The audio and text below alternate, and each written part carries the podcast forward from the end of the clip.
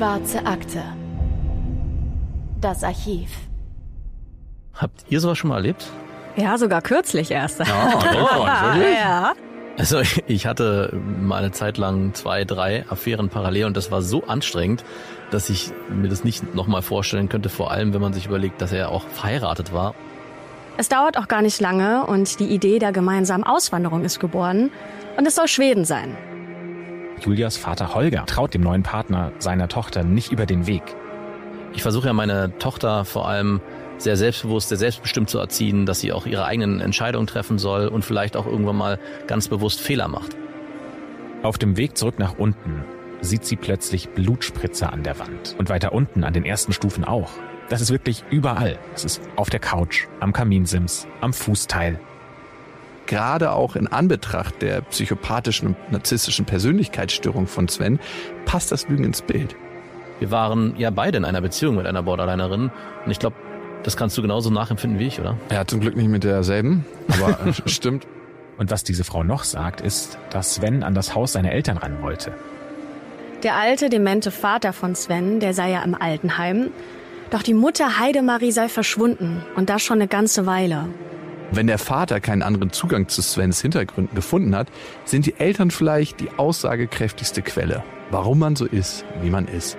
Bei dieser Psychopathie-Checkliste, die gibt's auch im Internet, wenn man die mal für sich macht. Fast jeder Mensch setzt an manchen Punkten Haken. Also es kommt ja darauf an, wie viel Haken du setzt und dann solltest du dir Gedanken machen. Als die Nachbarin diese Geschichte hört, da sagt sie, retten Sie Ihre Tochter. Der Typ ist ein Gangster. Wie ihr gerade gemerkt habt, wir haben heute nicht nur inhaltlich eine ganz besondere Folge der Schwarzen Akte, sondern auch, ja, ich würde sagen, auf persönlicher Ebene.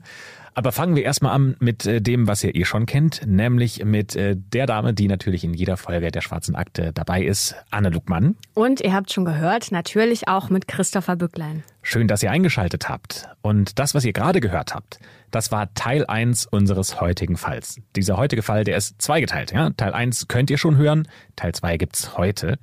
Und wie ihr vielleicht schon gemerkt habt, sind wir in dieser Folge nicht alleine, sondern wir begrüßen heute zum ersten Mal überhaupt Gäste neben uns an den Mikros, nämlich die Hosts vom Podcast Beste Freundinnen, Max und Jakob. Schön, dass ihr da seid. Hallo, und wir sind nicht tot. Hallo.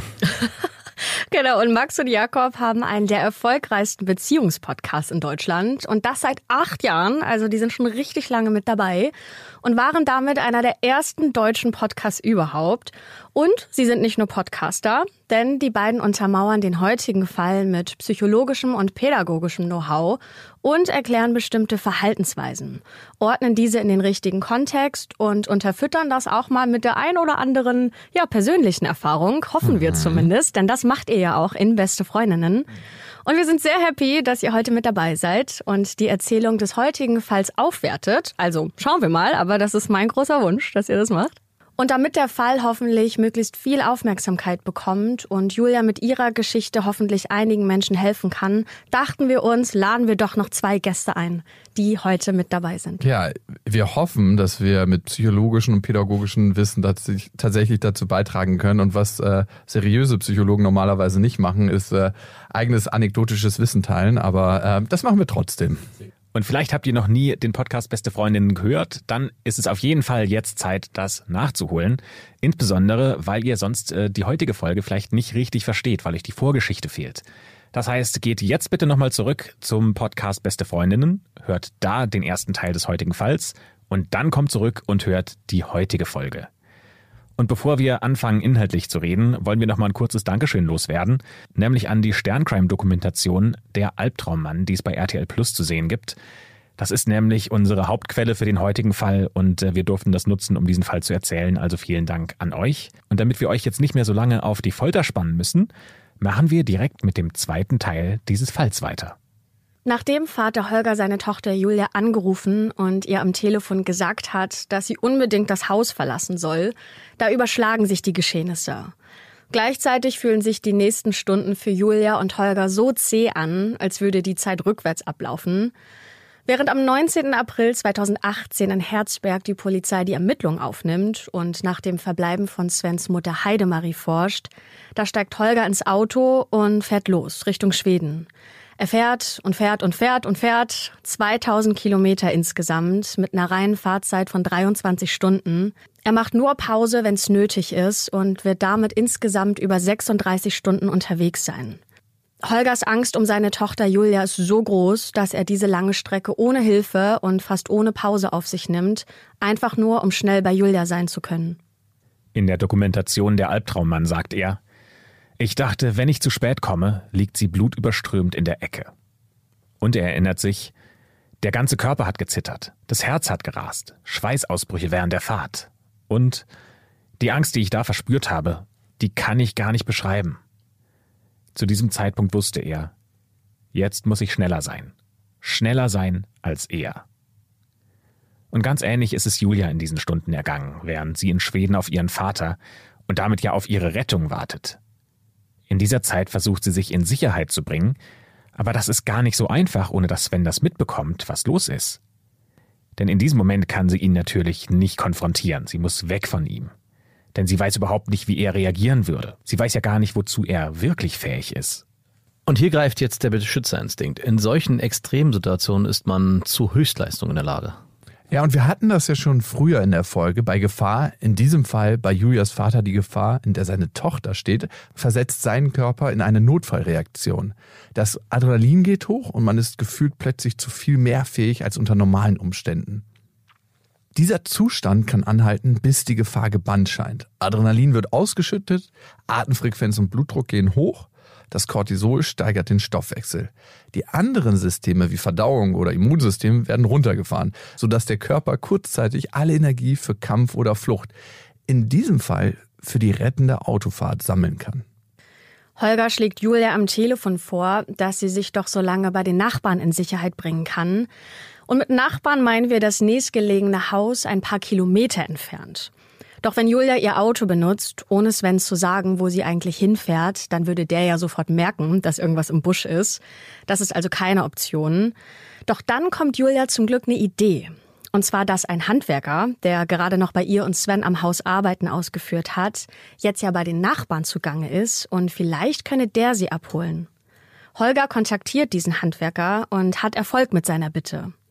Jetzt braucht Julia nur noch einen triftigen Grund, das Haus zu verlassen, und ein vorgeschobener Konflikt mit den Nachbarn ist die Lösung.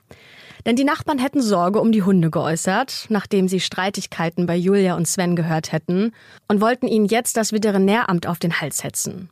Julia wolle jetzt also zu ihnen fahren, um sie zu beschwichtigen, und nimmt Husky Sura mit, damit sie das nicht alleine machen muss. Julias Schritte knirschen im Schnee der langen Zufahrt. Vorne an der Straße will der Handwerker auf sie warten.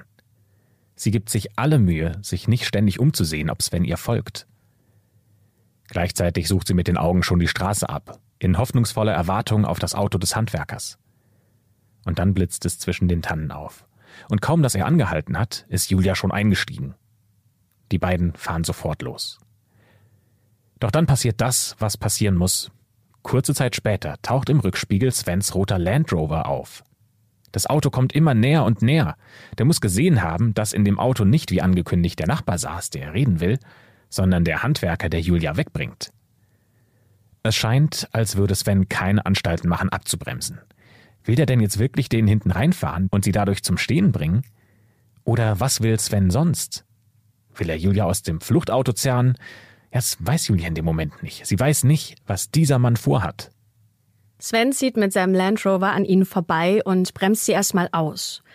Diese Szenerie gleicht quasi einem waghalsigen Manöver aus einem Gangsterfilm. Die Straße vor ihnen ist vereist, die Bremsen quietschen, die Reifen schlittern und Julias Herz schlägt ihr bis zum Hals. Mit ihrer Hündin Sura auf dem Schoß leidet sie hier gerade echte Todesangst. Und Sven, der steigt aus und kommt auf sie zugelaufen. Doch dann bleibt er kurz vor dem Auto stehen und blickt sie einfach nur an. Eiskalt und fixierend. Dann hebt er den Arm und zeigt direkt auf Julia. In dem Moment fühlt es sich für sie so an, als ob er ihr sagen wolle: Dich kriege ich. Für dich gibt's kein Entrinnen. Julia schreit währenddessen den Handwerker an mit: Fuck, was machen wir denn jetzt? Und sie legen den Rückwärtsgang ein, machen eine scharfe Kehrtwende und rasen davon. Aber Sven folgt ihnen. Die letzte Rettung ist jetzt ein Grundstück der Nachbarn, denn Julia weiß, dass der Mann, der dort wohnt, mal bei der Polizei war. Und sie weiß auch, dass Sven das weiß. Und Gott sei Dank behält sie auch recht mit ihrer Idee, dass Sven sich nicht traut, ihr zu einem ehemaligen Polizisten zu folgen. Denn sobald sie auf deren Grundstück abgebogen sind, kommt Sven ihnen nicht mehr hinterher. In dieser Nacht, während ihr Vater Holger Stunde um Stunde, Kilometer um Kilometer mit dem Auto unterwegs ist, ist Julia zwar in Sicherheit bei ihren Nachbarn, doch Sven lässt sie nicht in Ruhe. Natürlich nicht. Der terrorisiert sie geradezu mit Nachrichten. Sie solle zurückkommen, sie habe alles zerstört, er würde sich umbringen. Und es ist der reinste Horror. Doch Julia, die bleibt stark und reagiert nicht. Und da scheint Sven zu merken, dass sein Machtgefüge um Julia herum nicht mehr vollständig wirkt. Und er versucht, diese Macht zurückzugewinnen, indem er ihr droht, ihr keine Pause gibt, um ständig in ihrem Bewusstsein zu sein und bei ihr Gefühle der Angst und Schuld auszulösen, um sie wieder gefügig zu machen. Das ist quasi emotionale Erpressung in Reinform. Und auch leider ist das sehr typisch für toxische Beziehungen. Also gerade dieser angedrohte Suizid als Erpressung. Ich erinnere mich noch damals an meine Borderlinerin-Freundin, die mir das nicht nur angedroht hat, sondern ich sie auch im Badezimmer vorgefunden hat, wo sie den Akt schon halb vollstreckt hatte. Und das war für mich so eine heftige Erfahrung, dass ich gesagt habe, ab jetzt muss ich da noch mehr aufpassen, weil jede Handlung, die ich vollziehe, wird dazu führen, dass sie sich was antut. Ah, aber es gibt eine Sache, die Julia dann doch wieder zurück in dieses Haus zieht. Es ist etwas, das ihr eigentlich schon fast wertvoller erscheint als ihr eigenes Leben. Und das sind ihre Hunde. Die sind die ganze Zeit alleine in diesem Haus. Und Julia denkt, sie muss unbedingt zu ihnen. Die muss sie ja füttern und auch rauslassen. Und entgegen aller Vernunft traut sie sich tatsächlich zurück in diese Wohnung. Sie gibt Sven sogar vorher Bescheid und sagt ihm, dass er gefälligst wegbleiben soll.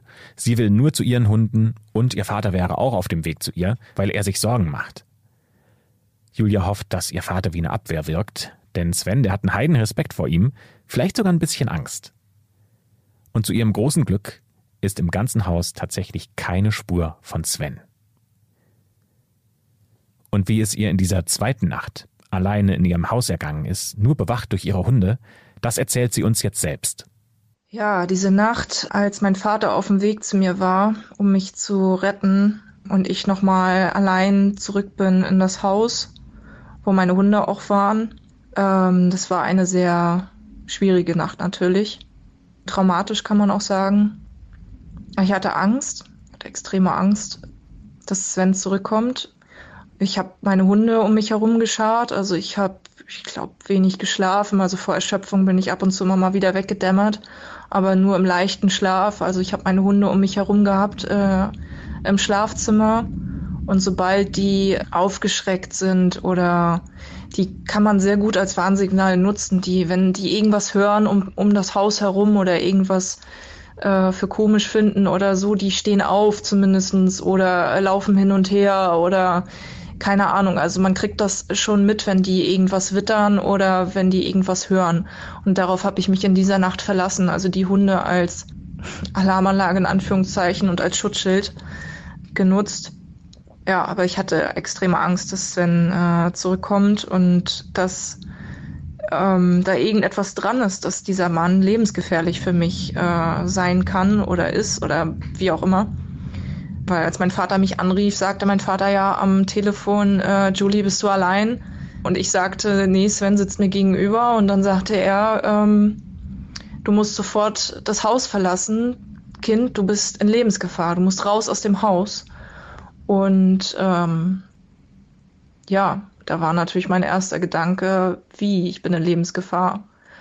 Yes. 10 Kilometer um mich herum, 3, wie auch immer Kilometer. Hier ist kein Mensch, nur Sven ist hier und ich bin hier und die Hunde sind hier. Warum sollte ich in Lebensgefahr sein?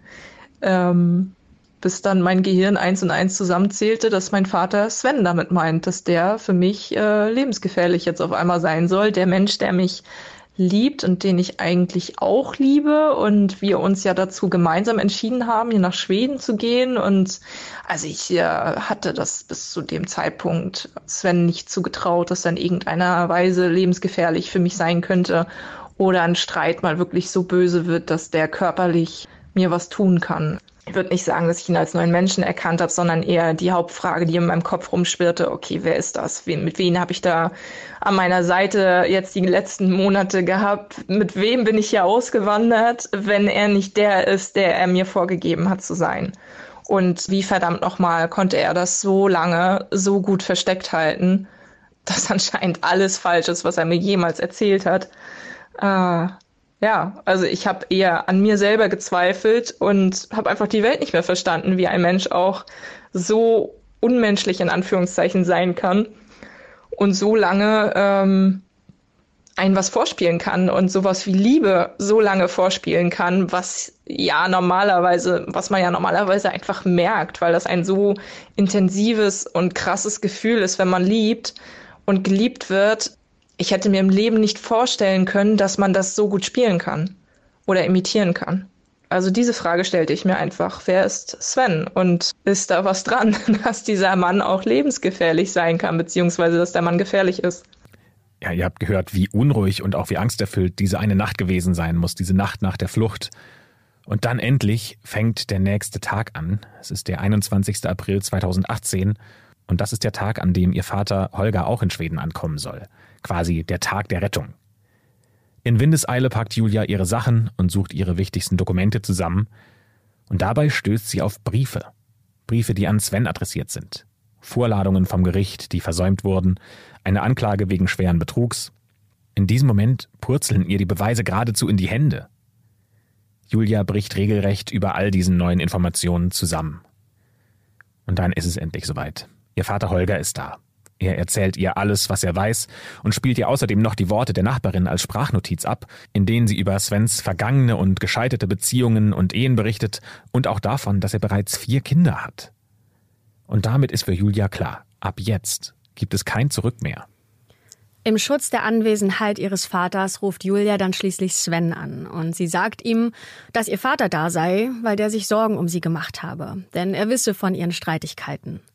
Sie sagt Sven auch, dass er jetzt nach Hause kommen könne, aber sie würde im Anschluss für die nächsten 2 Wochen mit ihrem Vater nach Deutschland fahren, denn sie braucht ein bisschen Abstand, eine Beziehungspause, Zeit zum Nachdenken. Dann würde sie zurückkommen und dann könnte man ja mal über die Zukunft der Beziehung sprechen. Mehr sagt sie ihm in diesem Moment nicht. Als Sven dann schließlich kommt, da ist ihr Vater in voller Alarmbereitschaft. Doch irgendwie schafft Julia das, Sven glauben zu lassen, dass sie wirklich erstmal nur ein bisschen Abstand braucht. Sven gibt ihr dann noch einen letzten Kuss und lässt sie tatsächlich ziehen. Weder ihm noch ihr ist zu diesem Zeitpunkt klar, dass das wohl ihre letzte körperliche Berührung sein soll. Und zwar für immer. In der Sicherheit in Deutschland legt die deutsche Polizei Julia ein Kontaktverbot auf. Das ist eine harte Aufgabe, denn Sven hat inzwischen verstanden, dass es sich hier scheinbar nicht nur um eine einfache Beziehungspause handelt. Und er beginnt, Julia unter Druck zu setzen. Terrorisiert sie mit Nachrichten, Anrufen, Mailbox-Nachrichten. Er wirft Julia Dinge an den Kopf und nutzt die gemeinsamen Hunde als Druckmittel. Denn er weiß ganz genau, dass er damit Julia mitten ins Herz trifft. Die Hunde sind ihr Ein und Alles. Auf der überstürzten Rettungsfahrt nach Deutschland konnte sie nur 2 der inzwischen insgesamt 12 Huskys mitnehmen. Und diese permanente Druckausübung muss bei Julia zu einer Anspannung geführt haben. Sie muss so erschöpft gewesen sein und diese ständigen Attacken können über die Zeit auch den Selbstwert angreifen. Sven taktiert ja richtig und übt weiter emotionale Erpressung, um Julia wieder unter seine Kontrolle zu bringen. Er hat jetzt vermutlich doch Angst vor den Konsequenzen, wenn alles ans Licht kommt und tut alles dafür, dass das nicht passiert. Fast schon panisch. Boah, wenn ich mir das versuche vorzustellen, so eine Dauerspannung würde doch jeden völlig zermürben. Man kann keine emotionalen Grenzen mehr ziehen, nur versuchen, in dieser Situation zu überleben. Wir haben euch jetzt mal ein paar Beispiele seiner Nachrichten mitgebracht. Und hier erkennt man eigentlich auch schon als Laie, dass es sich um emotionale Erpressung handelt. Er hat ihr zum Beispiel Folgendes geschrieben. Schade, dass es nach 9 Monaten so weit kommen musste. Auch wenn ich weiß, dass du diktiert bekommen hast, was zu tun ist. Oder auch, Julia, was soll mit den Hunden und dem Haus werden? Du weißt selbst, dass es dir ein Leben lang nachhängen wird, dass du das nicht geklärt haben hast und dass es diese letzte Konversation nicht gab. Ich gehe davon aus, dass Lappland und Schweden für dich erledigt ist, dir die Hunde egal sind und dein Vater dir auferlegt hat, in Rostock in seiner Wohnung zu bleiben. Was ist, soll mit den Hunden werden? Ist es so schwierig, diese 2 Fragen zu beantworten? Es ist dann alles gesagt und jeder kann seinen Weg gehen. Und diese emotionale Erpressung hört nicht auf. Er spielt mit Julias Gefühlen und versucht vermutlich Angst und Schuld hervorzurufen, damit sie sich nicht gegen ihn stellt. In solchen Situationen ist es extrem schwer, das nicht an sich heranzulassen. Es ist wahrscheinlich wichtig, sich bewusst zu werden, warum man so gehandelt hat und die guten Gründe dafür als sicheren Anker wahrzunehmen, der einen schützt, rückfällig zu werden. Ja, aber gerade in so einer Situation, in der man emotional so viel aushalten muss, ist es vermutlich extrem schwer, einen rationalen Blick aufrechtzuerhalten. Das soziale Umfeld, wie in diesem Fall Julias Vater, kann eine richtige und wichtige Stütze sein und in solchen emotional sehr verletzenden Momenten dabei helfen, sich die Gründe vor Augen zu führen und das Verhalten als richtig einzuordnen. Und ich glaube, das kennt man ja auch von Trennungen. Auch wenn man das für absolut richtig hält, dann gibt es schwache Momente, in denen man die Person oder die positiven Emotionen vermisst und dann die rationalen Gründe einfach wieder ausblendet. Und das ist so ein Mechanismus unseres Gehirns, dass wir dann an die positiven Momente denken. Ich glaube, das kennen wir alle. Wenn wir uns getrennt haben, da gibt es manchmal noch danach Zweifel, dass man so denkt, ach, war doch vielleicht alles gar nicht so schlimm und wie schön war die Zeit. Das macht unser Gehirn extra, weil wir evolutionär darauf ausgelegt sind, uns zu verpaaren und eigentlich wieder dann zu unserem Partner zurück sollen. Und was dabei hilft, gerade um Trennungen besser durchführen zu können, ist, sich eine Liste zu machen. Warum hat man sich dann getrennt? Und immer, wenn diese Gefühle aufkommen, auf diese Liste raufzugucken und zu sagen, okay, das waren die Gründe. Und Julia hat, glaube ich, eine recht lange Liste gehabt. Ja, und Julia hat es geschafft, stark zu bleiben, obwohl sie seelisch und körperlich eigentlich am Ende ist. Und ihr Vater Holger erinnert sich in der Dokumentation und sagt: Als ich Julia zurück nach Deutschland geholt habe, habe ich ein kleines, gebrochenes Mädel erlebt. Sie hat Weinkrämpfe gehabt. Ihr ging es sehr schlecht. Sie war so am Boden zerstört, dass sie nicht mehr wusste, wie es weitergehen soll.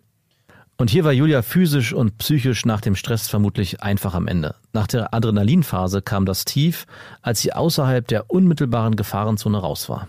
Ja, Stress löst im Körper das Gleiche aus wie Angst.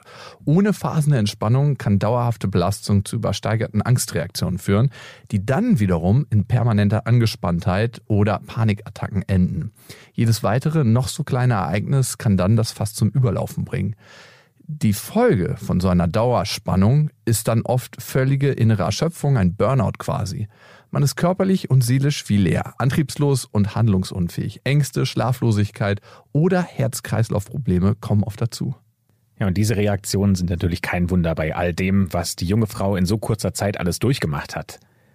In nur wenigen Tagen hat sich ihre große Liebe nicht nur als das komplette Gegenteil eines Traumprinzen entpuppt, auch ihr großer Lebenstraum ist geplatzt. Ihr Leben in Schweden zusammen mit den Hunden, das sie gerade erst begonnen hatte, ist radikal beendet und sie muss ihre Huskys zurücklassen, ebenso wie fast alle ihre Sachen. Ja, und das ist ja eben diese doppelte Belastung bei Julia. Sie muss erstmal sich von dem Trauma erholen und das bearbeiten und verarbeiten und dann damit zurechtkommen, dass ihr Lebenstraum erstmal zerbrochen ist.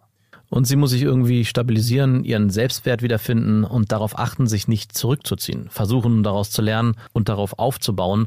Also nicht aufzugeben oder sich von der Angst blockieren lassen. So, und jetzt kommt aber noch der große Hammer in dieser Geschichte. Denn wahrscheinlich wartet ihr alle schon auf den letzten großen Knall. Denn ihr habt es wahrscheinlich auch schon in der ersten Folge gehört bei den besten Freundinnen, dass wir hier heute nicht nur über Betrug sprechen, nicht nur über einen Lügner, sondern es geht tatsächlich in diesem Fall auch um einen Mord. Und da Julia ja zum Glück und auch vor allem dank des Einsatzes ihres Vaters mit dem Leben davon gekommen ist, müssen wir natürlich jetzt die Frage klären, wer ist das Mordopfer und ist Sven tatsächlich, so wie ihr wahrscheinlich alle vermutet, der Täter? Und dafür müssen wir nochmal den Ort des Geschehens wechseln. Aber wir blicken nicht nach Rostock, zur in Sicherheit gebrachten Julia. Wir blicken auch nicht nach Schweden, zu dem untergetauchten Sven, sondern wir blicken in seinen Heimatort, nach Herzberg. Am Donnerstag, dem 26. April 2018, da finden die Ermittler, genauer gesagt die Polizeispürhunde, eine Leiche auf dem Grundstück von Svens Eltern. Diese Leiche ist in eine Blumenbank einbetoniert und weist massive Gewalteinwirkung gegen den Kopf und auch gegen den Rumpfbereich auf. Und die Todesursache, die lautet schweres Schädelhirntrauma. Die Tatwaffe war vermutlich ein Schürhaken. Und dieses Opfer ist leider niemand Geringeres als Heidemarie, die vermisste Mutter von Sven. Und ab diesem Moment wird Sven als mutmaßlicher Täter zur Fahndung ausgeschrieben. In Deutschland und natürlich auch international, denn niemand weiß zu diesem Zeitpunkt, wo er sich aufhält. Ja, und wie reagiert Julia jetzt auf diese letzte krasse Wendung der Geschichte? In einem langen Interview mit der Bunten erinnert sie sich: Ich muss ehrlich gestehen, dass ich ab dem Moment, wo ich aus der Presse erfahren habe, dass Svens Mutter tot in der Blumenbank im eigenen Haus in Herzberg am Harz gefunden worden ist, einbetoniert, von der Sven noch wenige Tage zuvor gegenüber der Polizei behauptet hat, sie sei bei uns in Schweden komplett unter Schock stand. Dass er das gewesen sein muss, war mir damit klar. Und erst jetzt wird ihr die ganze Tragweite von Svens Abgründen so richtig bewusst und langsam sickert die erschreckende Erkenntnis in ihr Bewusstsein. Sie denkt nämlich an diesen Nachmittag in Svens Elternhaus zurück und an das viele Blut, diesen eingerollten Teppich und dabei wird ihr richtig übel. Ohne es zu wissen, hat sie damals höchstwahrscheinlich mitten in einem Tatort gestanden. Und in diesem eingerollten Teppich steckte möglicherweise die erschlagene Leiche von Heidemarie. Und diese furchtbare Erkenntnis führt bei Julia wiederum zu einer bohrenden und zehrenden Frage. Nämlich, wäre ihr Vater nicht gewesen, wäre auch sie möglicherweise jetzt nicht mehr am Leben?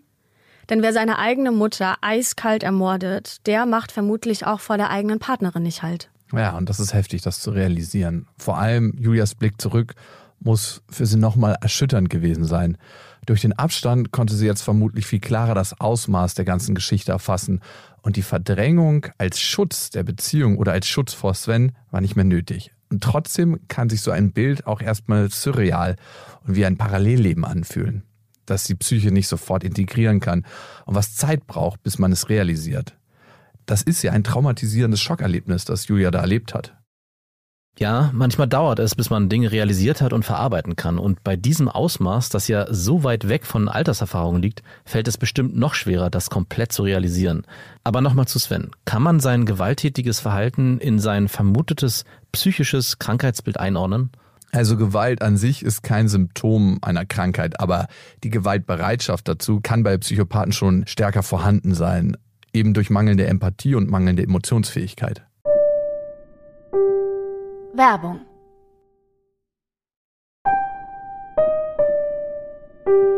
Werbung Ende. Und an dem Punkt der Geschichte denkt ihr euch wahrscheinlich, okay, da ist doch alles klar. Betrug, Mord, gleich Gefängnis, oder? Aber ganz so einfach ist es dann doch nicht. Weder die Enthüllungen über Sven reißen ab, noch die Schicksalsschläge und Schockmomente, die Julia durchmachen muss.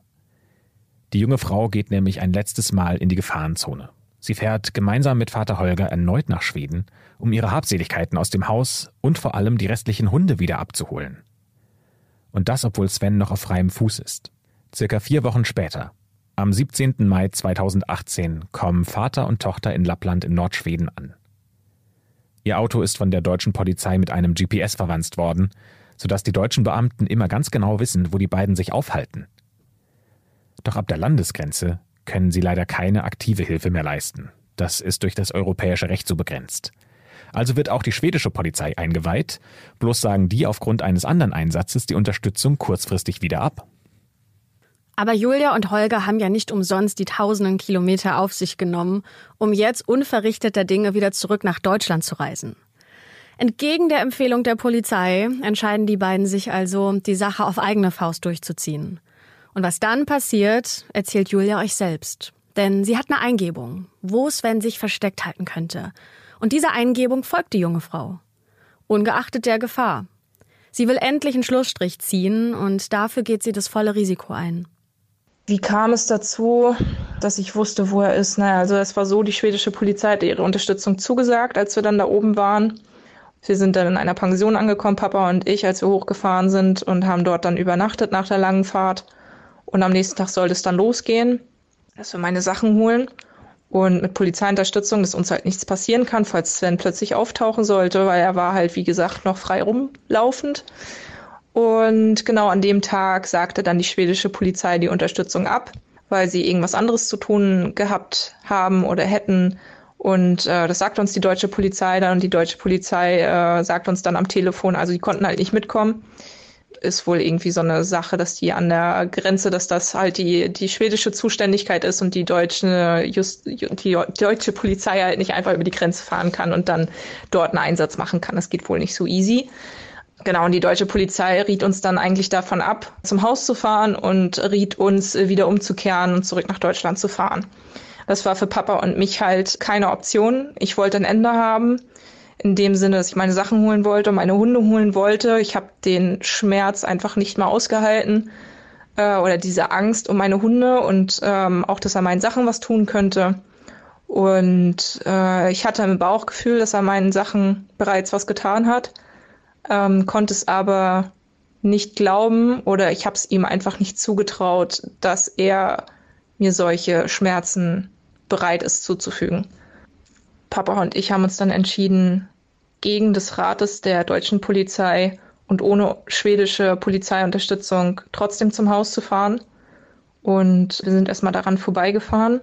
Es sah verlassen aus. Es lag nur ein umgekippter Baum vorne genau auf der Auffahrt, sodass man nicht die Auffahrt hinunterfahren konnte zum Haus.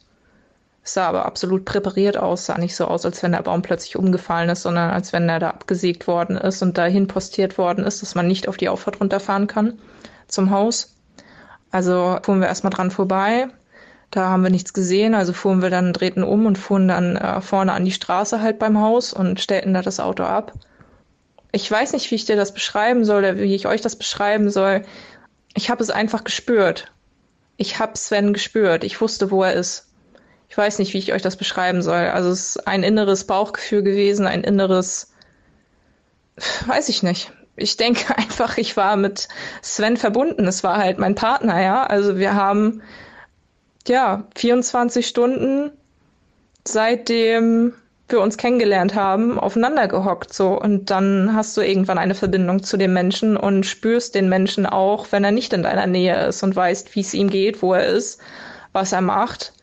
Mehr oder weniger, dass er jetzt so eine Straftat begeht. Okay, das habe ich nicht gespürt, aber ich wusste halt zum Beispiel in dem Moment, wo er war in dem Moment.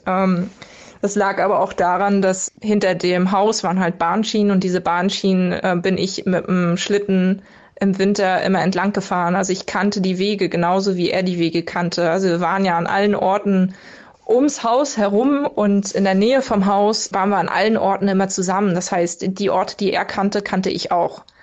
Ich habe mich einfach in ihn hineinversetzt und überlegt, okay, was würde ich machen? Wo würde ich mich verstecken? Wie würde ich das Ganze machen, damit mich keiner erwischt? Und da habe ich einfach überlegt und gedacht, ja, okay, also wenn man die Bahnschienen entlang 3 Kilometer nach rechts geht, kommt ein Forstweg, der das Ganze kreuzt. Das heißt, man kann in der Nacht über die Bahnschienen ins Haus kommen, ohne dass da ein Auto steht, im Haus schlafen und dann morgens über die Bahnschienen wieder zurück zum Auto gehen, Richtung Forstweg, ohne dass einen irgendjemand gesehen hat, dass man im Haus war oder ums Haus herum war. Und das habe ich mir einfach überlegt in dem Moment, weil ich mich in ihn hineinversetzt habe, wie er tickt. Und ich wusste einfach, wie er tickt, was das betrifft. Ja, und so behielt ich dann auch recht, als ich dann sagte, komm Papa, wir machen das jetzt. Also so war es eigentlich mit der deutschen und der schwedischen Polizei geplant, dass wir das zusammen machen und ihn stellen sozusagen, weil das war von Anfang an, war das mein Bauchgefühl, dass wenn er sich irgendwo versteckt, dass er an diesem Forstweg ist. Ja, und ich behielt halt recht. Nur ohne polizeiliche Unterstützung, außer dass ich die deutsche Polizei am Telefon hatte und die sagten, nein, was machen Sie da? Was machen Sie da? Sie sollen da nicht alleine hinfahren. Und ich sagte, ich kann nicht mehr. Ich kann und will nicht mehr. Ich will jetzt, dass es hier endet. Und ich habe dieses Bauchgefühl, dass er hier ist. Und ich will jetzt, dass er gestellt wird und dass die Polizei da hinterherjagt und dass nicht weiter passiv nach ihm gefahndet wird. So von wegen, dass er mal eine Straßenkontrolle kommt oder so und dann die Fahndung erst läuft aktiv. Sondern ich wollte, dass aktiv endlich nach ihm gesucht wird und dass er endlich gefasst wird, gefangen wird, eingesperrt wird und ich endlich aufatmen darf und mich auch wieder frei bewegen darf. Ja, genau. Und dann stand er da plötzlich mit seinem Land Rover und das rote Auto blitzte durch die Bäume durch, als Papa und ich den Forstweg entlang fuhren und kurz vor der Kurve Halt machten und ich sagte nur zu ihm, wetten, er steht da. Da hat man auch nichts gesehen. Ich spürte es nur ganz, ganz deutlich in meinem Bauch. Das, was ich im Bauch hatte die ganze Zeit, wurde extrem intensiv. Das Gefühl, also dass er sehr nah ist. Und ich sagte nur, wetten, er steht da. Und die deutsche Polizei sagte, nein, Sie sollen nicht alleine dahin. Was machen Sie da? Was machen Sie da? Und dann sind wir ein Stück weiter vorgefahren. Und dann blitzte dieses rote Auto plötzlich hinter oder zwischen den Bäumen durch. Und stand er da. Als Sven das Auto der beiden bemerkt, da fährt er ganz langsam los, direkt auf sie zu. Und dann aber an ihnen vorbei, ohne sie auch nur eines Blickes zu würdigen. Sofort, als Sven an ihnen vorbei ist, da informieren Julia und ihr Vater sowohl die deutschen als auch die schwedischen Behörden. Und es wird direkt eine Großfahndung nach dem flüchtigen, mutmaßlichen Mörder ausgerufen. Mit Straßensperren, Hubschraubern und allem, was die schwedische Polizei sonst noch mobilisieren kann. Doch Sven, der kann entwischen. Während die Jagd auf Sven läuft, begleitet nun doch ein SWAT-Team Julia und ihren Vater ins Haus, wo gleich der nächste Schock auf die beiden wartet. Nicht nur, dass alle Hunde weg sind, Sven hat auch sämtlichen Besitz von Julia aus dem Haus geschafft und auf einem großen Haufen verbrannt. Alles. Wirklich alles. Ihre Kleidung, ihre Erinnerungsstücke, alte Tagebücher, Fotos, ihre Masterarbeit, sogar den alten Sessel ihres Opas, der Julia wirklich sehr am Herzen lag. Wirklich alles. Julia sagt heute noch, dass sie an diesem Tag den Glauben an die Menschheit und vor allem an die Liebe verloren hat. Julia hatte einfach ein richtig traumatisches Erlebnis. Ja, und ob eine Person ein Trauma hat, hängt meist davon ab, ob sie mit tatsächlichem oder drohendem Tod konfrontiert wurde, ernsthaft verletzt oder damit bedroht wurde und sie daraufhin starke Angst, Hilflosigkeit oder Entsetzen gespürt hat. Ein Trauma kann das eigene Weltbild erschüttern, wie bei Julia. Und die Langzeitfolgen von einem Trauma können endlos sein. Das kann zu Depressionen, Angststörungen, Essstörungen oder Sucht führen, indem Menschen versuchen, ihre Symptome durch Alkohol oder Drogen abzumildern. Aber am häufigsten kommt es zu einer posttraumatischen Belastungsstörung, einer PTBS. Symptome dafür sind automatisches oder unwillentliches Wiedererleben der traumatisierenden Erfahrungen. Das heißt, die Ereignisse werden als innere Bilder, Geräusche oder Körperempfindung immer wieder erlebt. Traumatisierte Menschen gehen auch oft in die Vermeidung. Das heißt, sie drücken alles weg, was sie an diese Ereignisse erinnern könnte. Man kann sich auch emotional taub oder abgestumpft fühlen und dann durch Erinnerung plötzlich wieder sehr unruhig und empfindsam werden. Auch Interessensverlust, Rückzugs- und Entfremdungsgefühle können auftauchen. Auch eine chronische Übererregung kann darauf hinweisen, man ist ständig in so einer Hab-Acht-Stellung und scannt seine Umgebung nach möglichen Gefahren ab. Eine Traumatherapie hilft, schlimmere Erlebnisse zu verarbeiten. Man lernt, das Leben wieder in die Hand zu nehmen und nach vorne zu blicken. Zu Beginn geht es darum, zu stabilisieren. Daraufhin wird das Trauma bearbeitet und es ist wichtig, destruktive Gedanken zu verändern und Schuldgefühle abzulegen, falls es welche gibt. In der letzten Phase der Integration geht es darum, die belastenden Erinnerungen bewusst hervorzurufen, mit dem Ziel, die Kontrolle über sie zu erlangen. Und das ist ein ganz, ganz wichtiger Punkt, denn wir alle streben nach Kontrolle. Die Erlebnisse werden so lange bearbeitet, bis sie als Teil der eigenen Lebensgeschichte integriert sind.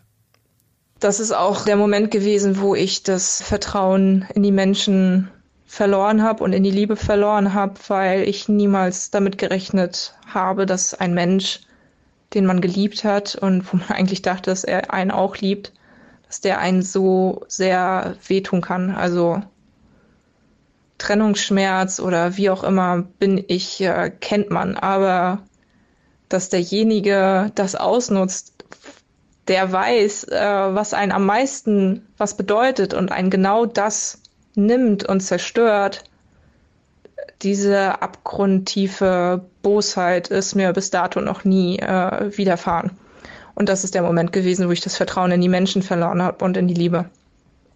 Das würde ich auch sagen, war der Moment, wo bei mir eine posttraumatische Belastungsstörung entstanden ist, als ich festgestellt habe, dass er meine Sachen verbrannt hat und meine Hunde an irgendwelche Menschen überschrieben hat und ich keine Handhabe mehr hatte, als ich dann vor diesen Menschen stand und gesagt habe, ich will meine Hunde zurück. Und die gesagt haben, nee, Sven hat uns die überschrieben, es sind nicht mehr deine Hunde. Und ich nichts mehr tun konnte. Julia sagt, eigentlich hätte man sie an diesem Tag einweisen können. Sie hat sich so abgrundtief zerstört gefühlt nach diesem Tag. Erst 4 Tage später, am 21. Mai 2018, wird der flüchtige Sven im Rahmen einer Verkehrskontrolle in Schweden endlich festgenommen.